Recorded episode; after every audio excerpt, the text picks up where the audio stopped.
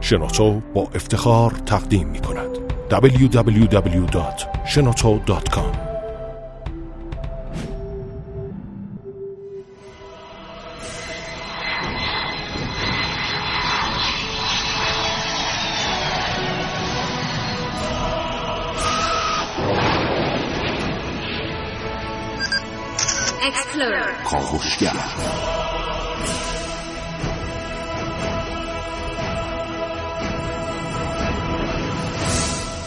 به نام خداوند بخشنده مهربان خانم آقایان دوستان شنونده سلام و صبحتون بخیر.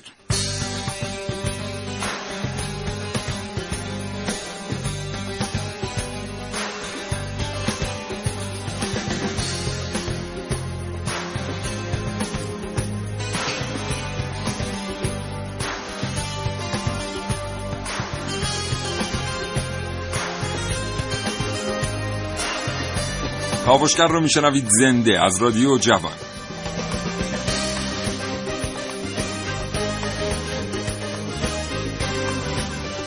امروز می‌خوایم با شما در مورد یک خانواده صحبت کنیم. یک خانواده بسیار بسیار بزرگ که در حال حاضر در اون پدر بزرگ ها کنار چندین و چند هزار نوه و نتیجه زندگی می‌کنن. نوه و نتیجه که هر کدوم رو اگر به درستی بهشون نگاه کنید مدعی پادشاهی و حکومت بر یک سرزمین بسیار بزرگ هستند شبه جزیره عربستان.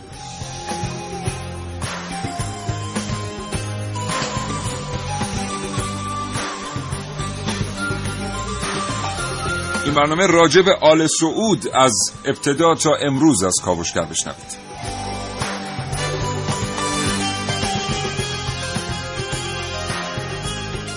اگر زندگی روزمره فرصت مطالعه کردن رو ازتون سلب کرده نمی‌رسید کتابی بخوانید مجله ورق بزنید یا حتی روزنامه بخرید برنامه کاوشگر رو بشنوید. هرچند هیچ چیز در زندگی یک انسان جای کتاب و کتاب خواندن رو نمی‌گیره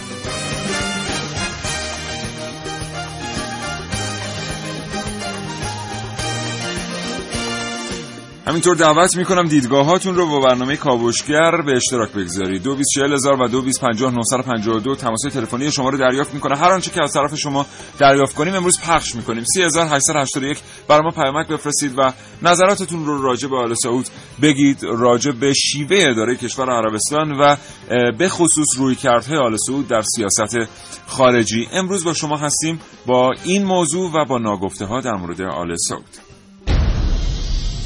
کاوشگر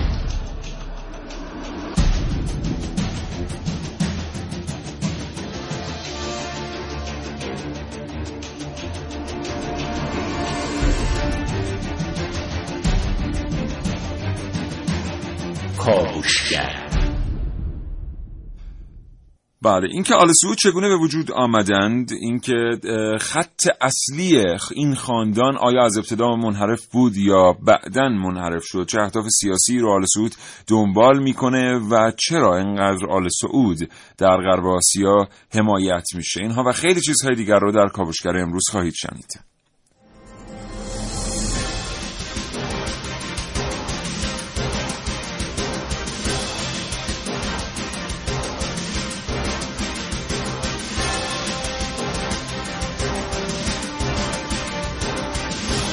در این کاوشگر میشنوید.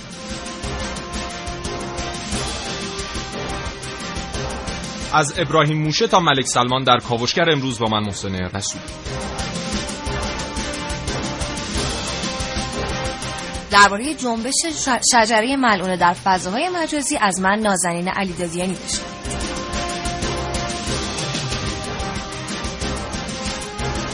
مستندی از جنس دلسوزی انگلیسی برای سایر مناطق دنیا. مستندی درباره ظلم و ستم آل سعود به مردم عربستان با من سعید مولایی.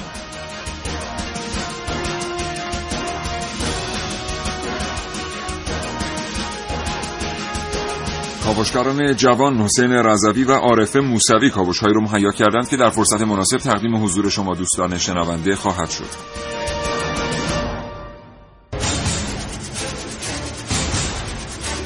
همچنین در نهایت من سیاوش اقدایی دو گفتگوی تلفنی تقدیم حضور شما دوستان شنونده خواهم کرد. با دکتر سفاری کارشناس روابط بین الملل و همچنین قاسم قفوری کارشناس سیاسی.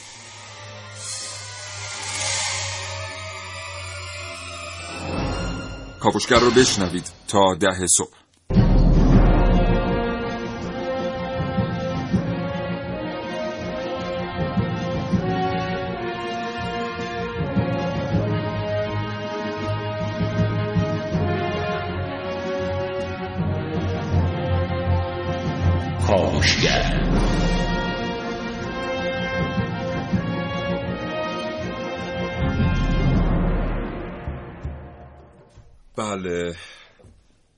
90559 صبح بخیر محسن. به نام خدا سلام صبح بخیر خدمت همه شنوندگان خوب کاوشگر. ممنون از این اعلام ساعت متفاوتت. بله خواهش می‌کنم. قربان دارم خیلی خوب بود که اگه میموند همینجوری متفاوت. تا آخر بله. چه خبر؟ بریم سراغ این که اه، اصلا چه شد که آل سعود آغاز شد می‌دونی که ثروت عربستان چقدره و هر کدوم از این نوادگان اون عبدالعزیز چقدر دارن دریافت می‌کنن ماهانه و این. همه واقعا ماشین و این همه کاخ و این همه ولخرجی که می‌کنن پولش از کجا من میاد واقعا برای همه دنیا هم سواله اگه واقعا آمار دقیقی وجود داشته باشه. حتما این آمار دقیق رو خدمتتون خواهم گفت و در مورد اینکه اصلا این خاندان آل سعود این همه پول رو این همه نفتی که دارن میفروشن چجور دارن بین خودشون تقسیم می‌کنن؟ خیلی باور دارن. حالا بین مردم که میشنن میگن که در عربستان هر مثلا خانواده یک چاه نفت داره. حالا اینو بررسی می‌کنه آیا واقعا اینجوریه؟ آیا واقعا این همه درآمد نفت میره به جیب همه واریز میشه و موارد دیگه از ریشه یهودیت عربستان خواهیم گفت. بله. که اصلا چطور شد که این یهودی ها مسلمان شدن؟ خیلی پروسه جالبیه در مورد این صحبت خواهیم کرد و موارد دیگه اینکه چقدر سالانه عربستان سلاح خریداری می‌کنه از کشورهای مختلف و کجا اینها رو استفاده می‌کنه. همینطور با شما خواهیم گفت که رد پای یهودیان در تاریخ آل سعود چگونه رد پایی است در نقش نگارها؟ از اونها چی به دست آمده و در کدام یک از تصمیم گیری های جدی تاریخی این خاندان آل یهود یهودی ها تأثیر داشتند. همچنان با کاوشگر همراه باشید تا حوالی ساعت ده صبح ما رو بشنوید.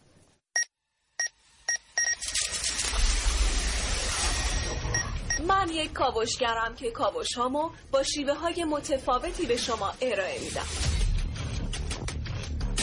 ویدیو شبکه های اجتماعی. خبر سینما با من باشید. در کاوشگر جوان.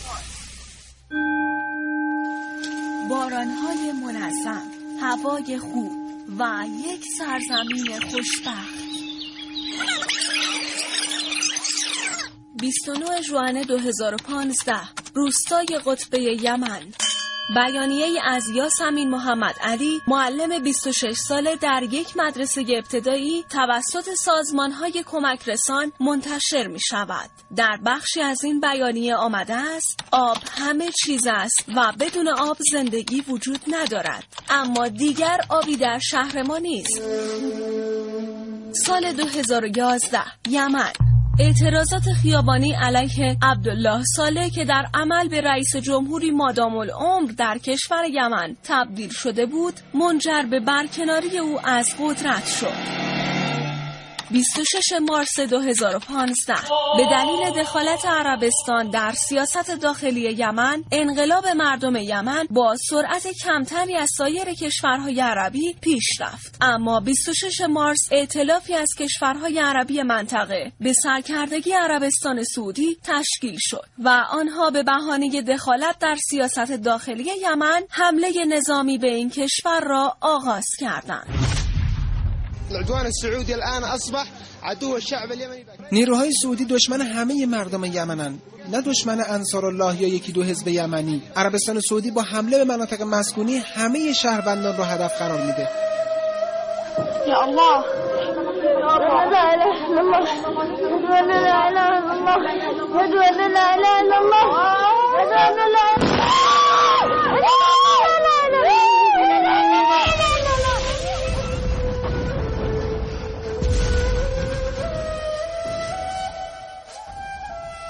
عربستان در حسرت سرزمین های آباد یمن از آشفتگی سیاسی در این کشور سوء استفاده کرد و حالا عربستان سعودی کشوری را که به عربستان خوشبخت مشهور بود تا مرز بدبختی و قحطی پیش برده است. یمن سرزمینی با بارانهای منظم که حالا بمباران را منظم تجربه می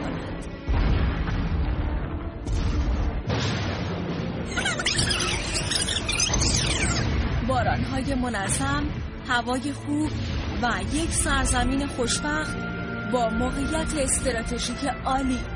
کشوری که به خاطر خودخواهی دولت عربستان سعودی حالا قحطی را تجربه می کند یمن. یا الله الله.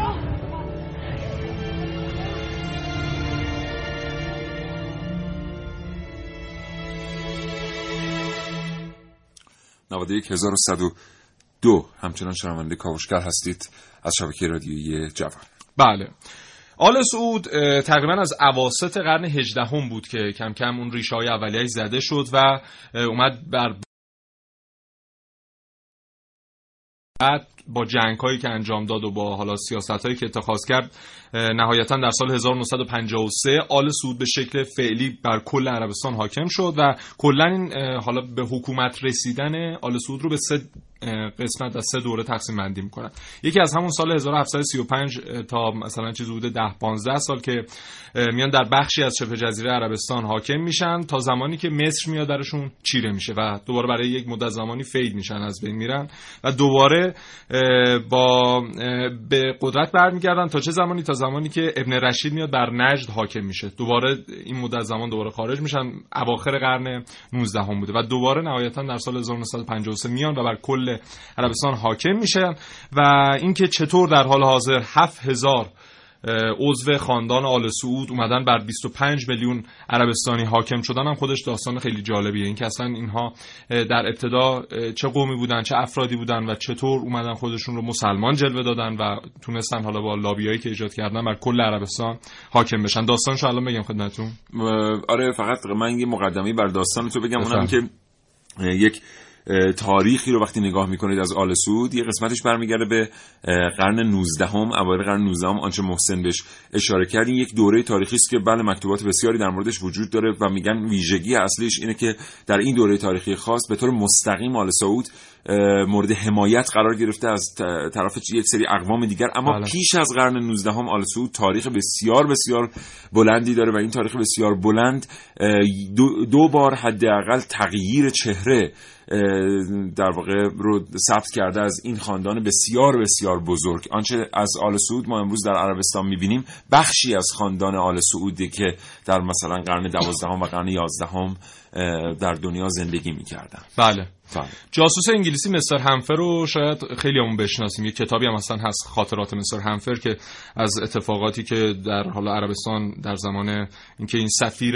عربستان و جاسوس سفیر امریکا در عربستان بود و جاسوس امریکا در عربستان منتشر شده و این اومده اصل و نسب خاندان آل سعود رو بررسی کرده که گفته این نطفه های اولیه‌شون برمیگرده به قرن 15 میلادی.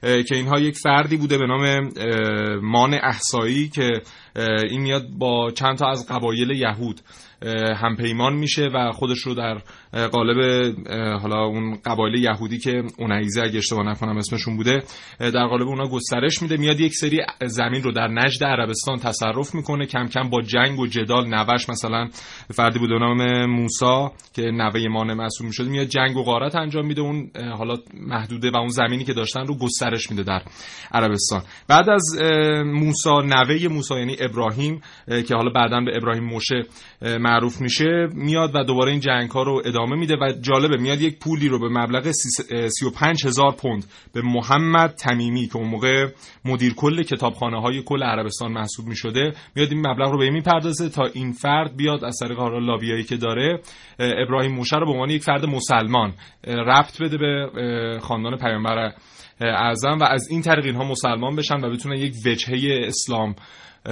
وجهه اسلامی برای خودشون پیدا کنن در عربستان و بتونن برن در قبایل مسلمان هم نفوذ کنن و از این طریق اه، گسترش پیدا کنن. یه توری وجود داره که میگن که در قرن پانزدهم یک تحریفی در شجرنامه آل سعود اتفاق میفته که انقدر این تحریف بعدا برش پافشاری میشه که امروز دیگه واقعا نمیشه تشخیص داد که آیا واقعا وجود داشته یا نه؟ این کار بسیار دشوار هست. و اه، آقای همفر هم که در خود عربستان سعودی دسترسی به یک سری منابع دارن دسترسی به منابعی دارن که خود آل سعود داره نگهداری می‌کنه در کتابخانه های ویژه و محرمانه آل سعود و خود ایشون هم در خاطراتشون نوشتن که اگر کسی بخواد بره مطالعه بکنه در مورد گذشته آل سعود قطعا به موفقیت چشمگیری دست نخواهد یافت. چرا که به قدری خوب اسناد از میان رفته و به قدری خوب تعدد مراجع وجود داره و مراجعی که با هم اختلاف دارن این در واقع گذشته به خوبی پنهان شده. بریم سراغ یک گفتگوی تلفنی تا لحظاتی دیگر با جناب آقای دکتر صفاری کارشناس روابط بین کاوشگر.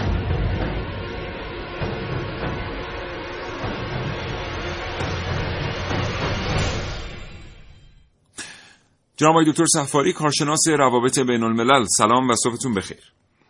سلام علیکم. صبح شما بخیر. ایشالله که گفتگوی خوبی داشته باشیم و شنوندگان عزیزم استفاده کنن از این گفتگوی. متشکرم. متشکرم از اینکه ارتباط رو پذیرفتید. آقای دکتر صفاری ما در دو سه دهه گذشته در دنیا و به خصوص در غرب آسیا جریانات متعددی و پروژه های متعددی مواجه بوده ایم. موضوع طرح خاورمیانه بزرگ از بعد از سال 1990 موضوعات مربوط به مدیریت منابع در واقع نفتی و خیلی چیزهای دیگر. برخی از این جریانات رو ما می‌بینیم که اسلامی است اصلا. مثل آنچه که مثلا در غزه و در لبنان اتفاق میفته مثل حمایت از برخی جنبش ها در منطقه. بعضی ها رو می‌بینیم که نامربوط میشه به طرحهای کاملا غربی مثل موضوع خاورمیانه بزرگ. عربستان سعودی با اینکه در واقع ریاست اتحادیه عرب رو به عهده داره و به نوعی خودش رو پیشرو در جریانات اسلامی می‌دونه. اما همواره به نظر می‌رسه که حامی این پروژه های غیر مرتبط با جریانات اسلامی بوده. در این رابطه از شما میشنویم آیا واقعا اولا به این گزاره میشه اتکا کرد و اگر میشه اتکا کرد واقعا جایگاه عربستان سعودی در جغرافیای جهان اسلام کجاست؟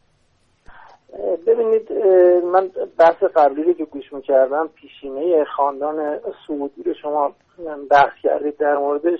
خب خیلی اطلاعات خوبی بود. اینکه بالاخره اینا واقعا اصلیتشون مسلمون هستن یا نه. خب یه تحلیل هم در موردش وجود داره که اصلا چجوری بودن. من فکر می‌کنم که بهتر از اینکه ما بریم سراغ اسناد تاریخی و حالا بخوایم مثلا یه اتهاماتی رو اثبات کنیم یا مثلا نتونیم اثبات کنیم اینا عمل کرده این آل سعود رو هم در تاریخ اسلام و هم در این دو سه دهه اخیر که حالا فرمودید بحث خاورمیانه بزرگ مطرح شده بررسی کنیم می‌بینیم که واقعا مهمترین رکن هژمونی غرب در منطقه ما بعد از اینکه اسرائیل به عنوان یک دشمن خارجی تو منطقه ترد شد و بحث صلح با اسرائیل صلح دیتون صلح هایی که حالا اسلو اینا همه به نتیجه نرسید الان داره پیگیری میشه. همین حرکتیه که آل سعود داره انجام میده و عربستان در واقع مجری طرحهای غرب شده که منطقه ما در منطقه غرب آسیا. بله. شما ملاحظه بفرمایید. اسرائیل جنگ 33 روزه رو انداخت جنگ 22 روزه رو انداخت و واقعا اون ابزار قدرتی که غربی ها برای اسرائیل پدید آوردن این دو سه قرن اخیر عملا نشون داد که با این ابزار سنتی که اسرائیل در دست داشته حتی سلاح اتمی دیگه سیاستهاش قابل پیش بردن تو منطقه نیستن. بله. حتی جنگ مستقیمش با حزب الله جنگ مستقیمش با غزه به شکست کامل منجر شد بله. تمام نقاط اسرائیل بله. هم هدف قرار گرفت بله آقای خب بله. بله. یه مقداری اگه بخوایم از این در واقع وقایع خارج بشیم و بیایم نگاه بکنیم به خط و ربط سوگیری عربستان سعودی در سیاست خارجی آنچه عربستان سعودی داره خودش رو درگیرش می‌کنه به واسطه تصمیمات آل سعود کدوم جریانه؟ یعنی ما الان بیایم بذاریم کنار موضوع جنگ 33 روزه اسرائیل با حزب الله رو. بیایم بذاریم کنار موضوع مربوط به حتی یمن رو حتی یمن رو. الان این پولی که عربستان سعودی داره ذخیره می‌کنه برای ایالات متحده آمریکا تبدیل شده به ترتیبی به آبربانک آمریکایی ها در منطقه. این کدام جریانه؟ یعنی این بخشی از کدام برنامه ریزی بزرگ سیاسی در دنیاست؟ ببینید ما یک حرکتی در منطقه داشتیم به اسم بیداری اسلامی. خب همه می‌دونن که کشورهای اسلامی متاسفانه از نظر رشد سیاسی پیشرفت خوبی نداشتن. و بسیاری از کشور اسلامی با دیکتاتوری های خیلی قرون وسطایی دارن داشتن اداره می شدن خب مردم کشور اسلامی یه حرکتی رو شروع کردن که همه یادشونه از تونس شروع شد و به سرعت تمام جهان اسلام رو گرفت. بله. این حرکت در واقع حرکت ضد وابستگی تو منطقه ما بود. یعنی مردم کشورهای اسلامی داشتن یواش یواش حکام وابسته رو میذاشتن کنار. حکامی که حرمسراهای آنچنانی را مینداختن. هزینه های وحشتناک داشتن برای ملت فقیر خودشون. و به سرعت هم داشت فراگیر می‌شد. لیبی آزاد شد مصر آزاد شد.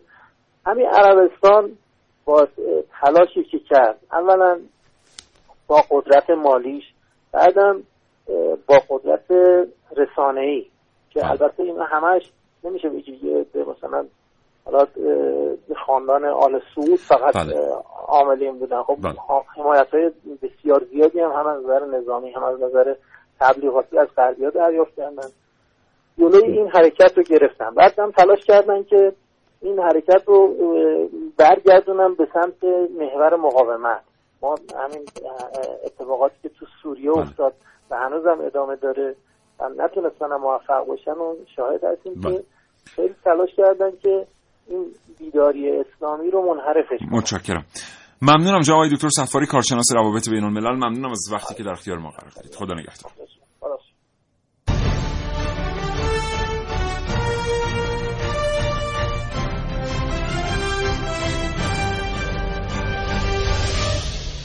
تروریسم. زمانی که این کلمه به گوشتون می‌خوره چه چیزهایی براتون تدایی میشه؟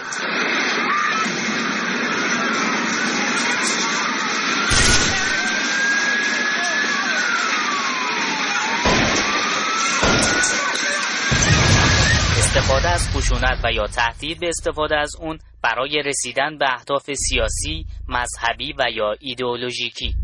در زمانی زندگی می کنیم که تروریسم یکی از عوامل اصلی تهدید جامعه به شمار میاد و طبق قوانین ضد تروریسم در اکثر کشورهای دنیا به وسیله سیستم غذایی جرم به حساب حساب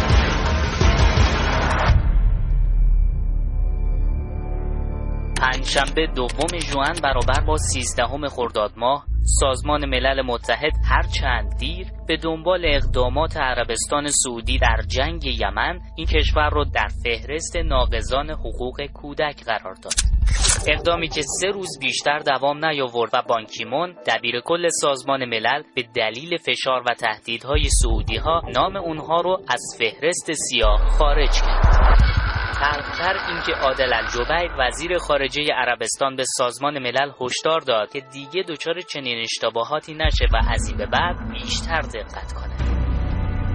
جنگ علیه یمن سرکوب معترضان در بحرین محدودیت شیعیان در عربستان شرایط تبعیض آمیز علیه زنان فاجعه منا و داعش.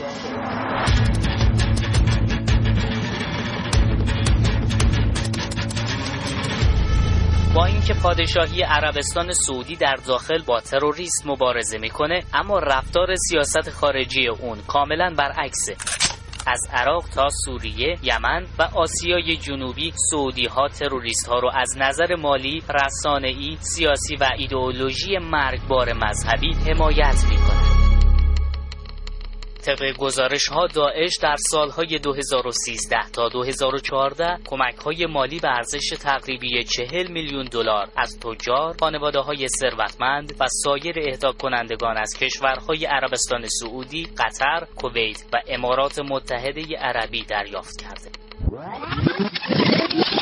تروریسم زمانی که این کلمه به گوشتون می‌خوره چه چیزهایی براتون تدایی میشه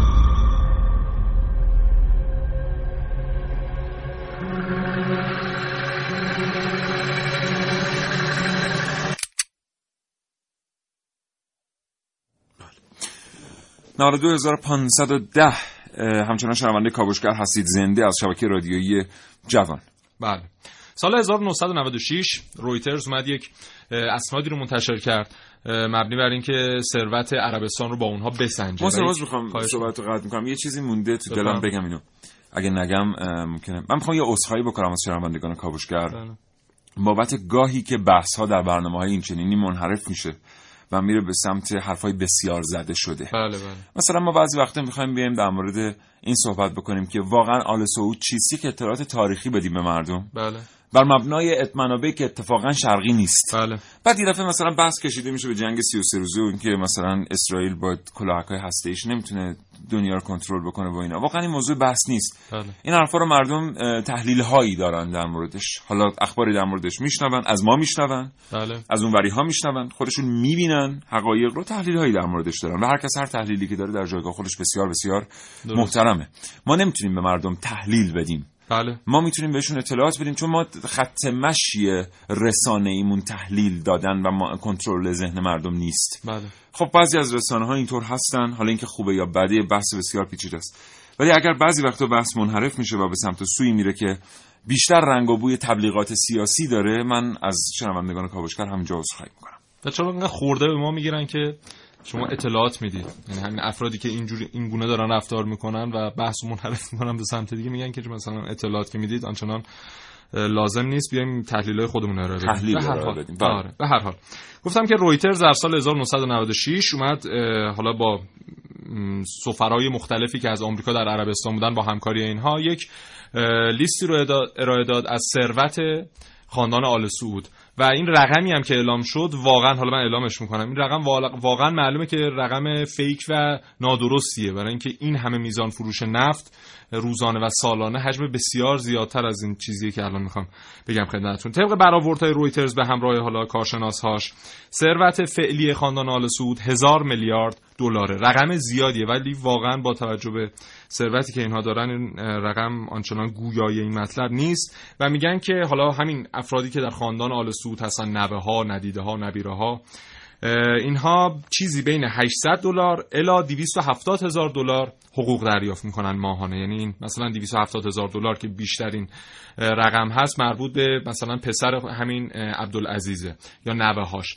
و هر چقدر که این فاصله دورتر میشه از عبدالعزیز اینها حالا اون رقمه کاهش پیدا می‌کنه. 270 هزار دلار واقعا زیاده. همین رقم هم بخوایم نگاه کنیم. مثلا میشه ماهانه یک میلیارد تومن و خب به هر حال اینو دارن مفت دریافت می‌کنن به خاطر اینکه فقط ارتباط دارن به عبدالعزیز و خاندان شجر. نامه در واقع آره دیگه دقیقا بله. به خاطر همون شجرهشون و میگن که حالا به خاطر حالا از این سهم 8 میلیون بشک نفتی که روزانه عربستان داره تولید می‌کنه و صادر می‌کنه و شرکت آرامکو هم حالا مسئولیت و حق استخراج و صادرات اون رو بر عهده داره. یک میلیون بشکش اصلا دست شش نفر از خاندان آل سعود محمد بن نایف محمد بن سلمان بله. و صدر و چهار نفر و چهار نفر دیگه که این رقم خود همین یک میلیون بشکه در روز میشه 120 میلیون دلار در روز. و این فقط بین شش نفر تقسیم میشه. و خیلی از این افراد ثروتمند دنیا که هر ساله اعلام میشن می‌بینیم که این در لیست ده تای اولشون حداقل دو سه تا افراد هستن که از خاندان آل سعود هستن و رقم های واقعا عجیبی می‌گیرن مثلا دیروز این رکورد جابجا شد. بیل گیتس بود نفر اول. یک فردی اومد که صاحب یکی از این شرکت های معروف پوشاک نمی‌دونم اسمش هم می‌تونیم بگیم یا نه که این تمام ثروتش 80 میلیارد دلار بود. و این رقم رو مقایسه کنید با ثروت خاندان آل سعود و ببینید چقدر نزدیکه و اینا چقدر راحت می‌تونن با یه مقدار جابجا کردن ثروتاشون بیان در صدر این لیست ثروتمندترین افراد قرار بگیرن. بله. خب ما یادمون نره که به هر حال هر کشوری ادعا می‌کنه برای یک اصول و چارچوب فکری استواره. استواره خب مثلا آمریکایی ها یه سری خط فکرهای امپریالیستی دارن. ما کاخ سفید رو درک می‌کنیم واقعا. یعنی شما وقتی که میرید کاخ سفید رو می‌بینید ساختمان پنتاگون رو می‌بینید. عظمت ساختمان پنتاگون رو می‌بینید. ساختمان بسیار ساختمان عظیمی است یک شاهکار معماری به بله. حساب میاد. درک می‌کنید که با یک تفکر امپریالیستی این بله باید این شکلی باشه. نماد حکومت آمریکایی پنتاگونه. کاخ سفیده. بچه که معماری خوندن خیلی خوب درک می‌کنن اینا رو. بله. شما وقتی که میرید در روسیه کرملین رو می‌بینید با یک سبک خاصی ساخته شده بسیار متفاوت از آنچه در غربه.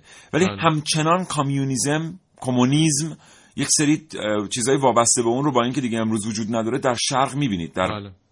روسیه می‌بینید.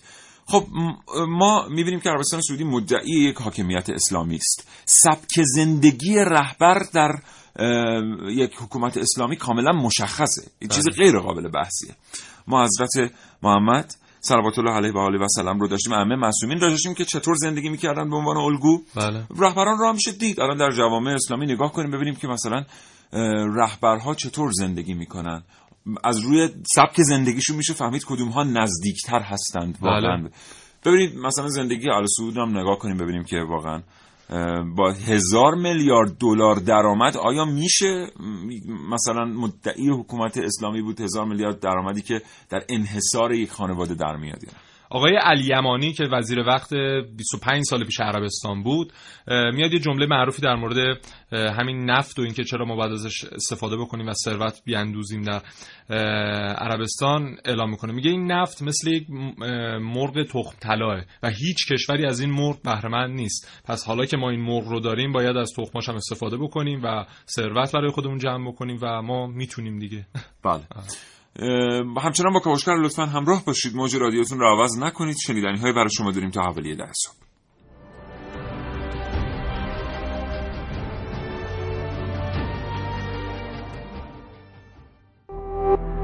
www.shenoto.com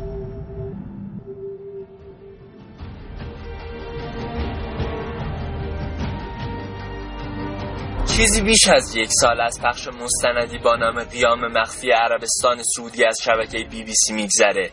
مستندی که در اقدامی عجیب و تحمل برانگیز به انتقاد از حکومت آل سعود یارغار سابق بریتانیایی ها می‌پردازه و ظاهرا سعی می‌کنه نگاهی واقع بینانه به قیام مردم عربستان علیه آل سعود داشته باشه. ابتدا شاید بد نباشه نیم نگاهی به بخشای از این مستند داشته باشیم.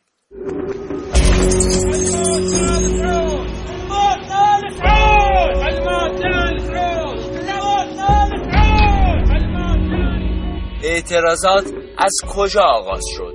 منطقه نفت خیز شرق عربستان سه سال است که درگیر اعتراضات فزاینده است. شدیدترین آن در منطقه ساحلی قطیف است. واکنش حکومت. در کشوری که حکومتش سلطنتی مطلقه است مخالفت سازمان داده شده تحمل نمی شود. نیروهای امنیتی به منطقه اعزام شدند ده ها نفر دستگیر شدند و پست های بازرسی سه سال پس از آن همچنان در سراسر منطقه فعالند. چه اتفاقی برای شهر قطیف افتاد؟ در اوایل سال 2013 جبهه جنگ مشخص می شود. قطیف تبدیل به یک منطقه جنگی می شود. هیچ شهر دیگری در عربستان با پست های بازرسی نظامی و خودروهای زرهی محاصره نشده. بازرسی های غافل گیر کننده برای یافتن فعالین تحت تعقیب به صورتی معمول و هر روزه در آمده است. اما طبق اون چیزی که ادعا شده شرایط بی بی سی و خبرنگارش در طول زمان ساخت این مستند چطور بود؟ این روزها خبرنگاران خارجی به ندرت به این منطقه دسترسی پیدا می کنند حتی به عنوان یک سعودی رفت آمد من با دوربین. خیلی مشکل است. گزارش دادن من از این ناآرامی ها من را با خطر دستگیری روبرو می کند در طول یک سال گذشته بی بی سی بارها از دولت سعودی خواسته که در تهیه این گزارش مشارکت داشته باشند. اما پاسخ روشنی دریافت نکرده.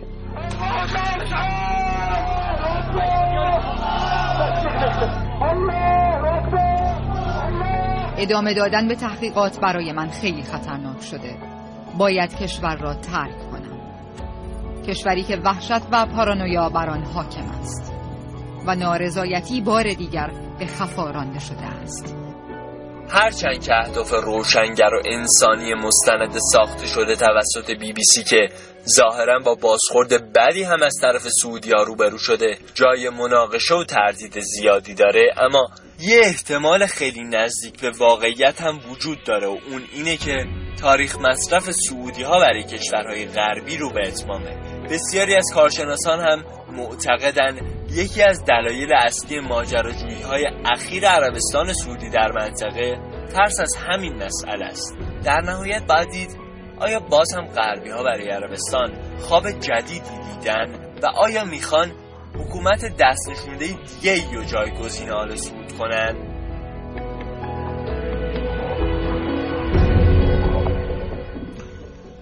93532 همچنان کاوشگر رو میشنوید از رادیو جوان. بله.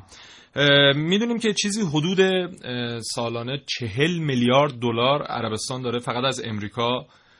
سلاح خریداری می‌کنه و این چهل, چهل میلیارد دلار سلاح رو واقعا برای چی می‌خواد و در کجا داره هزینه می‌کنه؟ ما نتایجش رو داریم در یمن می‌بینیم در حمایت از داعش می‌بینیم. یه رقمی ما قبلا اعلام کرده بودیم زیاد خاطرم نیست اونم میلیاردها دلار این کمک انباشته رو آره حقوقی که نه این حقوقی که عربستان داره به نیروهای داعشی میده هر ماه. یعنی یه ماه حقوق ماهانه آره دقیقا. هر کدوم از این کسانی که در داعش فعالیت می‌کنن انگار استخدام عربستان هستن و یک بودجه بله. کلانی رو عربستان داره هر ماه تزریق می‌کنه به داعش برای اینکه حقوق این افراد تأمین بشه و جالبه حالا امریکا می‌دونیم که چیزی حدود بین 250 الی 300 شرکت امریکایی در عربستان فعال هستن در حوزه های مختلف که معروف ترینشون همین شرکت نفتی آرامکو که وظیفه یا حق استخراج و صادرات نفت و گاز عربستان رو بر عهده داره و جالبه از تمام حالا کالاهایی که در عربستان استفاده میشه و مصرف میشه سی درصدشون کالاهای وارداتی از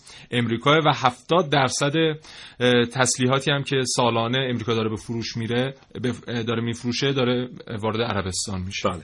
یه انباشت سرمایه هزار میلیارد دلاری عربستان سعودی داشت بله. که این انباشت سرمایه هزار میلیارد دلاری می‌تونست تعادل مالی جهان رو به هم بزنه بله. به خاطر اینکه واقعا انباشته به معنی واقعی خیلی می‌پرسن حاصل جنگ یمن چی بود بله. و خیلی از کارشناسان نظامی و سیاسی میگن که اصلا چرا باید سبک حملات به یمن اینطوری می بود مثلا شما یه شهری که همینجوری هم نمی‌تونه از خودش دفاع بکنه تازه الان مثلا مردم رفتن چهار تا سلاح هم پیدا کردن با اونا هم نمی‌تونن خطر جدی واسه نیروهای مهاجم ایجاد بکنن بله. یه شهر کوچیک شما میان با بمب های چند هزار دلاری این شهر رو میکوبید بله. توجیهش چیه در واقع خیلی از تحلیلگران از جمله آقای مکی بله. گفتن که این انباشت هزار میلیارد دلاری باید مصرف می‌شد و در واقع آمریکا به ترتیبی آمد عربستان سعودی رو درگیر نبرد یمن کرد برای اینکه این انباشت هزار میلیارد دلاری خودش رو صرف بکنه چون اگه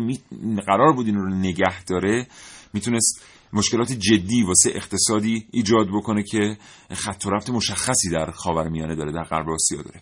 و قرار نیست عربستان هر کاری دلش می‌خواد هر تغییری که دلش می‌خواد بتونه تو این خط و رفت ایجاد بکنه. آره و چه وام هایی هم داره به حالا رؤسای جمهور امریکا در دورهای مختلف و حالا سردمدارای رژیم صهیونیستی میده و این وام ها رو واقعا اگر از این کشور رو بگیرن خیلی از اقتصادشون ضربه می‌خوره. خیلی از برنامه ریزی که برای همین منطقه غرب آسیا دارن اصلا دگرگون میشه برای اینکه این همین کارخانجات تسلیحاتی امریکا بزرگترین تجارتی هستن که امریکا در کل دنیا داره ادارش می‌کنه. و اگر عربستان 70 درصد تسلیحات و سالانه خریداری نکنه ببین چه ضربه‌ای به امریکا وارد میشه. بله.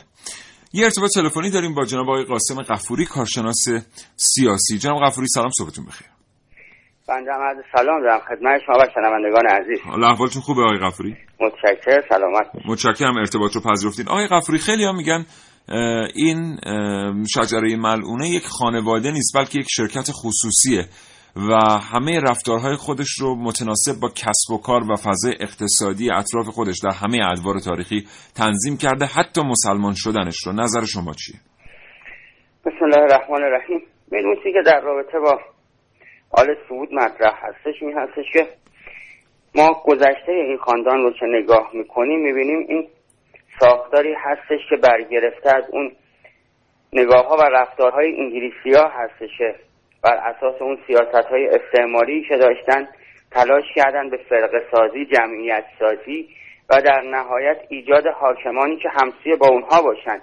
در قرن 17 وقتی خاندان آل سود در نجد عربستان فعالیت های خودش آغاز کرد شاید هستیم که مجموع فعالیت های تجاری سعودی هست انگلیسی هستش که داره کشور عربستان و مناطق دیگر رو در بر گرفته و در نهایت هم شاید هستیم. وقتی که منطقه عربستان جدا میشه از امپراتوری عثمانی و مسئله تجزیه که انجام میشه خیانت هایی که این مناطق انجام میدن خیانت هایی که سعودی ها انجام میده همون خاندان آل سعود انجام میده در حمایت از طرح انگلیسی شاید هستیم. در نهایتش مسئله مسئله خیانت به کل جهان اسلام میشه مسئله تسلط صهیونیست ها و انگلیسی ها بر فلسطین رو رقم میزن یعنی چی گفت این خاندانی که در اونجا انگلیسی ها ایجاد کردن صرفا پروژهش این نبود که انگلیسی ها بخواهند اون مناطق رو برای خودشون داشت منابع نفتی اونجا رو به دست بیارن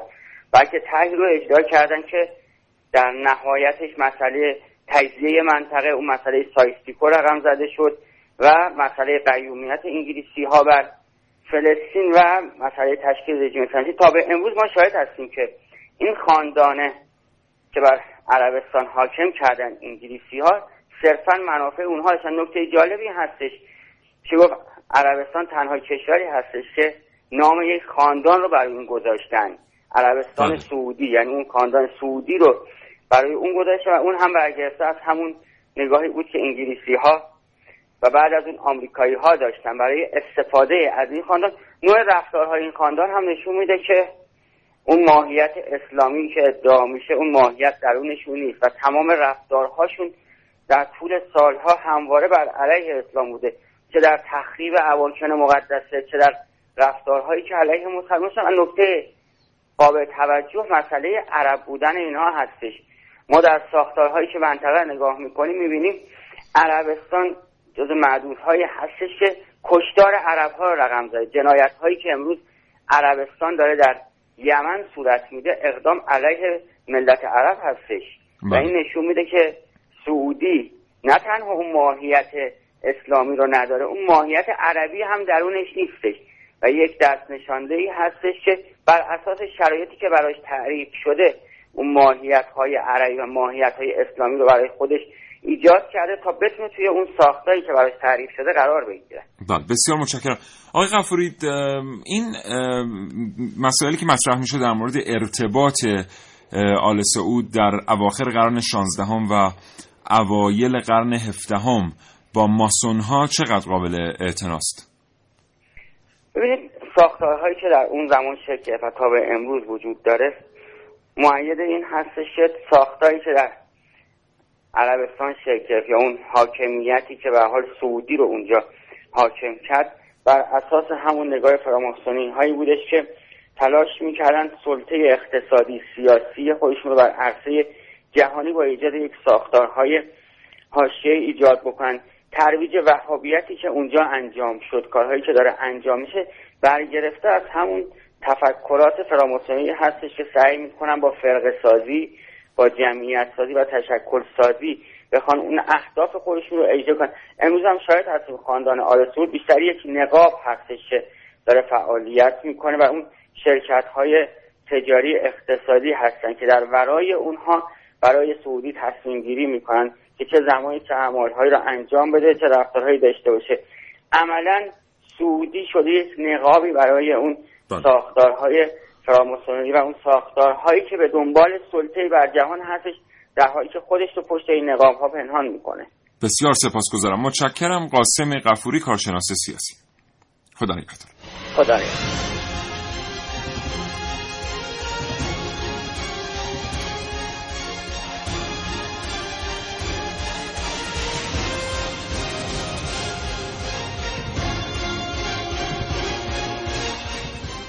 94432 شنونده کاوشگر هستید. زنده از رادیو جوان. این برنامه با شما دوستان در مورد آل سعود صحبت می‌کنیم. از ابتدا تا کنون. خب بریم سراغ خانم علی دادیانی یا محسن؟ بله. بفرمایید. خانم علی دادیانی خوش آمدید. استودیو. متشکرم. مجددا صبح همگی بخیر مقام معظم رهبری توی سخنانشون در روز دوشنبه 15 شهریور از عبارت شجره ملعونه استفاده کردن که ما می‌تونیم این عبارت از آیه 60 سوره اسراء گرفته شده. حالا می‌خوام راجع به یه چیزی صحبت بکنم که به نظر خودم خیلی موضوع جالبی بود. این روزها توی فضاهای مجازی ما می‌بینیم که جنبش هایی برگزار میشه جنبش هایی ساخته میشه. به راه میفته بله. درسته. که تمام جهان رو با هم همسو می‌کنه. اتفاقی که میفته اینه که مثلا توی فضاهای مجازی توی شبکه های اجتماعی اعلام میشه که مثلا از ساعت 8 تا 9 شب طوفان هشتگی را بندازن. مثلا 8 تا 9 شب راجع به رادیو طوفان هشتگی را بندازن. 9 تا 10 شب راجع به فلان موضوع یه موضوع دیگه. موضوعی که این روزها راجبش اه، جنبش راه افتاده موضوع شجره ملعون است. یعنی جوانان ما و کسانی که فعالیت می‌کنن در شبکه های مجازی طوفان هشتگی شجره ملعونه رو راه انداختن و جز پنج هشتگ برتر فضای مجازی هستش این روزا بله. مثلا در کدام شبکه اجتماعی جزو پنج؟ مثلا فیسبوک توییتر. یعنی الان شجره ملعونه جزو پنج تا اول توییتر چون این اتفاق اتفاق جالبیه. باعث میشه که خیلی آدمای بزرگ توی دنیا ببیننش این بله عبارت رو. بله کاملا درسته. ما می‌بینیم که از کشورهای مختلف از شهرهای مختلف در سنین مختلف جوانانمون از این هشتگ استفاده می‌کنن برای جملاتی که می‌نویسن برای اطلاعاتی که دارن از این ماجرا. و این جنبش این جنبش از 15 شهریور راه افتاده وقتی هشتگی میاد جزو 5 تا 10 تا هشتگ اول قرار می‌گیره چه اتفاقی میفته واسش؟ در واقع اصطلاحا بهش میگن که این هشتگ ترند شده یا مثلا روال شده. و اینکه وقتی که این اتفاق میفته مثلا مسئولین سازمان ملل می‌تونن اون هشتگ رو ببینن و بیشتر بهش توجه می‌کنن. یا مسئولین دیگه ای که دستشون می‌رسه و می‌تونن یه کمکی بکنن می‌تونن یه فعالیت خاصی انجام بدن می‌تونن اون هشتگ رو ببینن شکایت ها رو بخونن. حالا اینکه به زبان انگلیسی هم بنویسن که خیلی بهتره. می‌بینیم که به زبان های مختلف این کار رو انجام میدن. خیلی متشکرم خانم علیدادی یعنی خیلی خیلی متشکرم. من می‌خوام روی این یه توضیح بدم در مورد اینکه اصلا چرا مهمه یه چیزی هشتگ بشه. بله.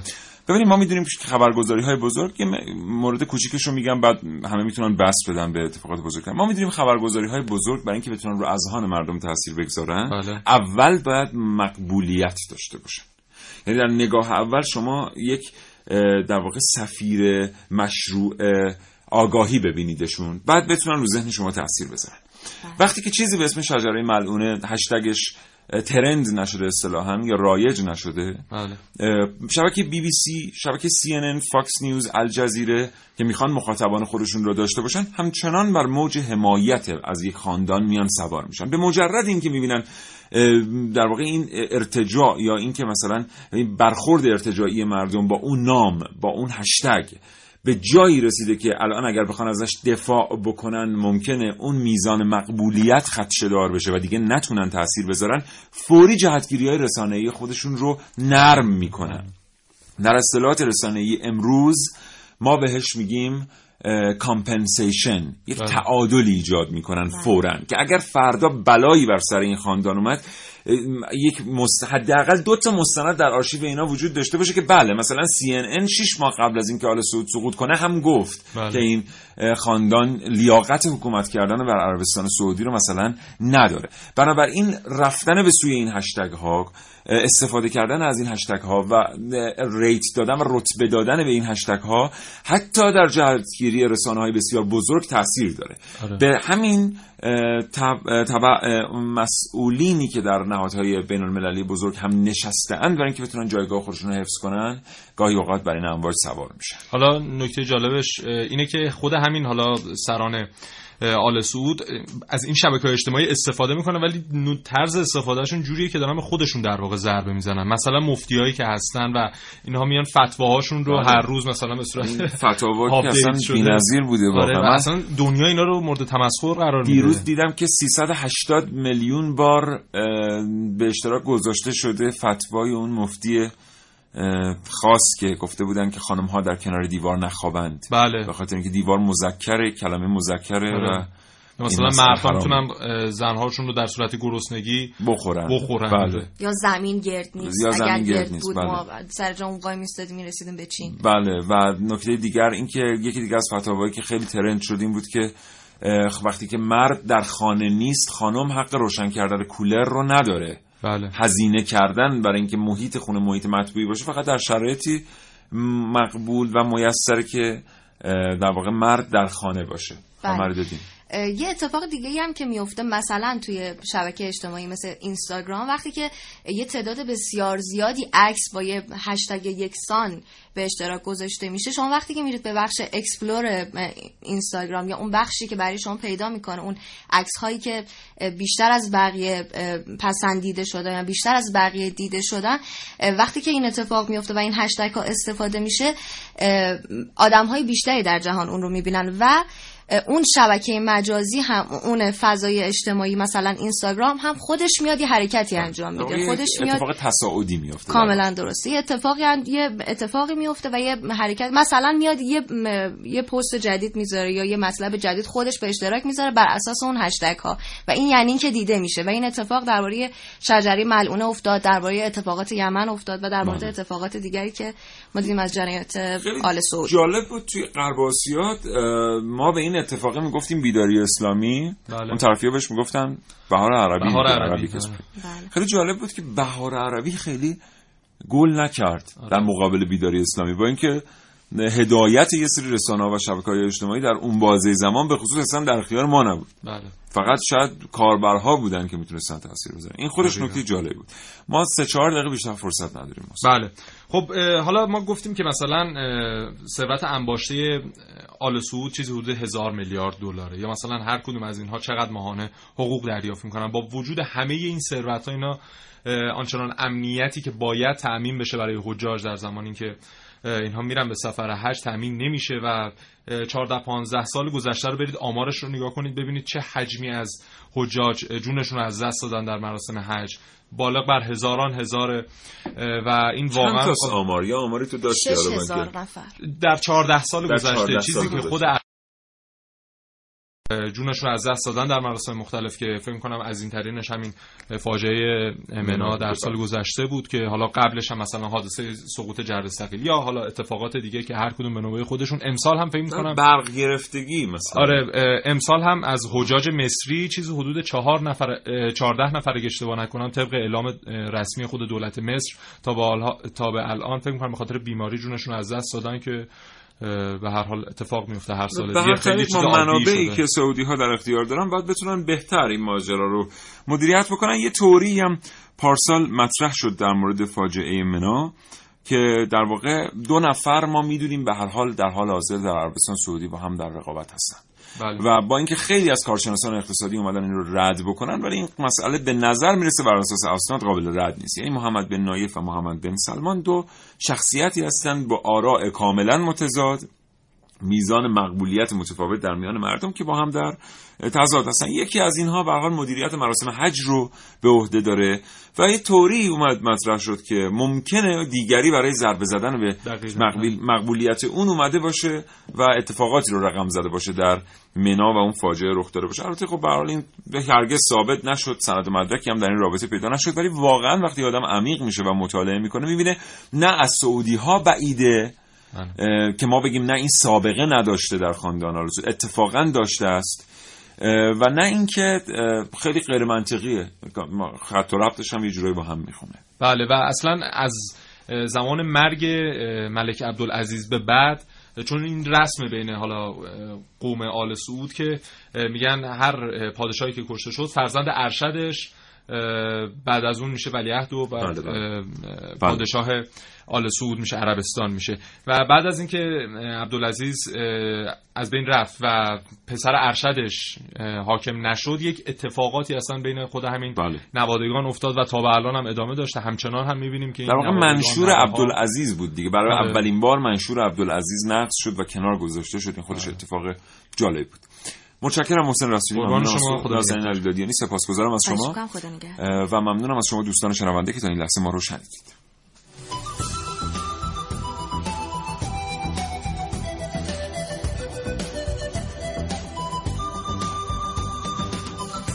دوستان امیدوارم حاصل تلاش من و همکارانم نظر شما رو تأمین کرده باشه. تا یه فرصت دیگه شاد و تندرست باشید. انشالله خدا نگهدار.